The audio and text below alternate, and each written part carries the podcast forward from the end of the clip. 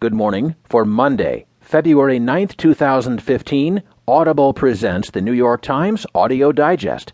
Here's what's making news on today's front page Malaysian shops for real estate in New York. Seeking to build a winning coalition for Paul in 2016, and second Harper Lee novel surfaces and plots arise. In today's national news, Ferguson sued over gauntlet of fines and jail and officials may check the texts of drivers in the Jenner crash. In this morning's financial headlines, merger of cable giants is still unclear a year later. And with a new chief, American Apparel shifts its focus. There will be more business stories, more national and world news, a roundup from the sports page, and New York Times columnist Charles Blow. Now, as selected by the editors of the New York Times, here are the stories on today's front page. The top story is titled Malaysian Shops for Real Estate in New York, written by Louise Story and Stephanie Saul. In early 2010, a young Malaysian financier named Jho Low began making some very expensive real estate deals in the United States. First, a shell company connected to Low purchased a $23.98 million apartment in the Park Laurel condominiums in Manhattan. Three years later, that shell company sold the condo to another shell company, this one controlled by someone even more prominent in Malaysia, the film producing stepson of the Prime Minister.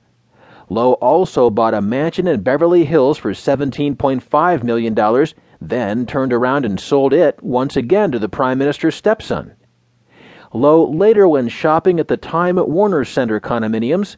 In early 2011, he toured a 76th floor penthouse, once home to the celebrity couple Jay Z and Beyonce, then used a shell company to buy it for $30.55 million. At the time, Low said he represented investors, according to two people with knowledge of the transaction.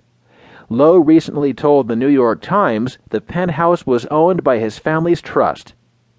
As with nearly two thirds of the apartments at the Time Warner Center, a symbol of New York's luxury condominium boom, the people behind Penthouse 76B cannot be found in public records. The trail ends with Jho Low. Low, 33, is a skillful iteration of the sort of operative essential to the economy of the global super rich. Just as many of the wealthy use shell companies to keep the movement of money opaque, they also use people like Low. Critics of Malaysia's Prime Minister Najib Razak argue that he's too close to Low. Increasingly, though, the glare turns to Najib's stepson Riza Aziz. With Low's help, Aziz runs a Hollywood company that produced the films The Wolf of Wall Street and Dumb and Dumber 2 he has spent tens of millions more on the homes in Manhattan and Beverly Hills, transactions that involved Low, the Times found. Aziz declined to explain how he'd acquired his money. In a statement provided by a spokesman, Low, whose full name is Low Taek Jho, said he'd never purchased real estate in the United States for the Prime Minister's family or engaged in any wrongful conduct regarding any financial matters for the Prime Minister and his family. According to one member of the condominium board at the Time Warner Center, while the board understood that the penthouse had been bought for investors, it did not ascertain their identities. At the Park Laurel, where Najib's stepson owns, the board did not respond to questions about whether it examined the financing of the purchase. In depth scrutiny of real estate deals is not required.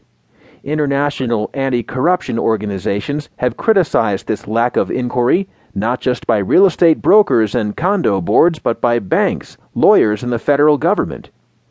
People should ask the questions why is it that this individual is bringing in millions of dollars into America, and how was it acquired? said Charmian Gooch, co founder of Global Witness, a non governmental organization that fights corruption around the world.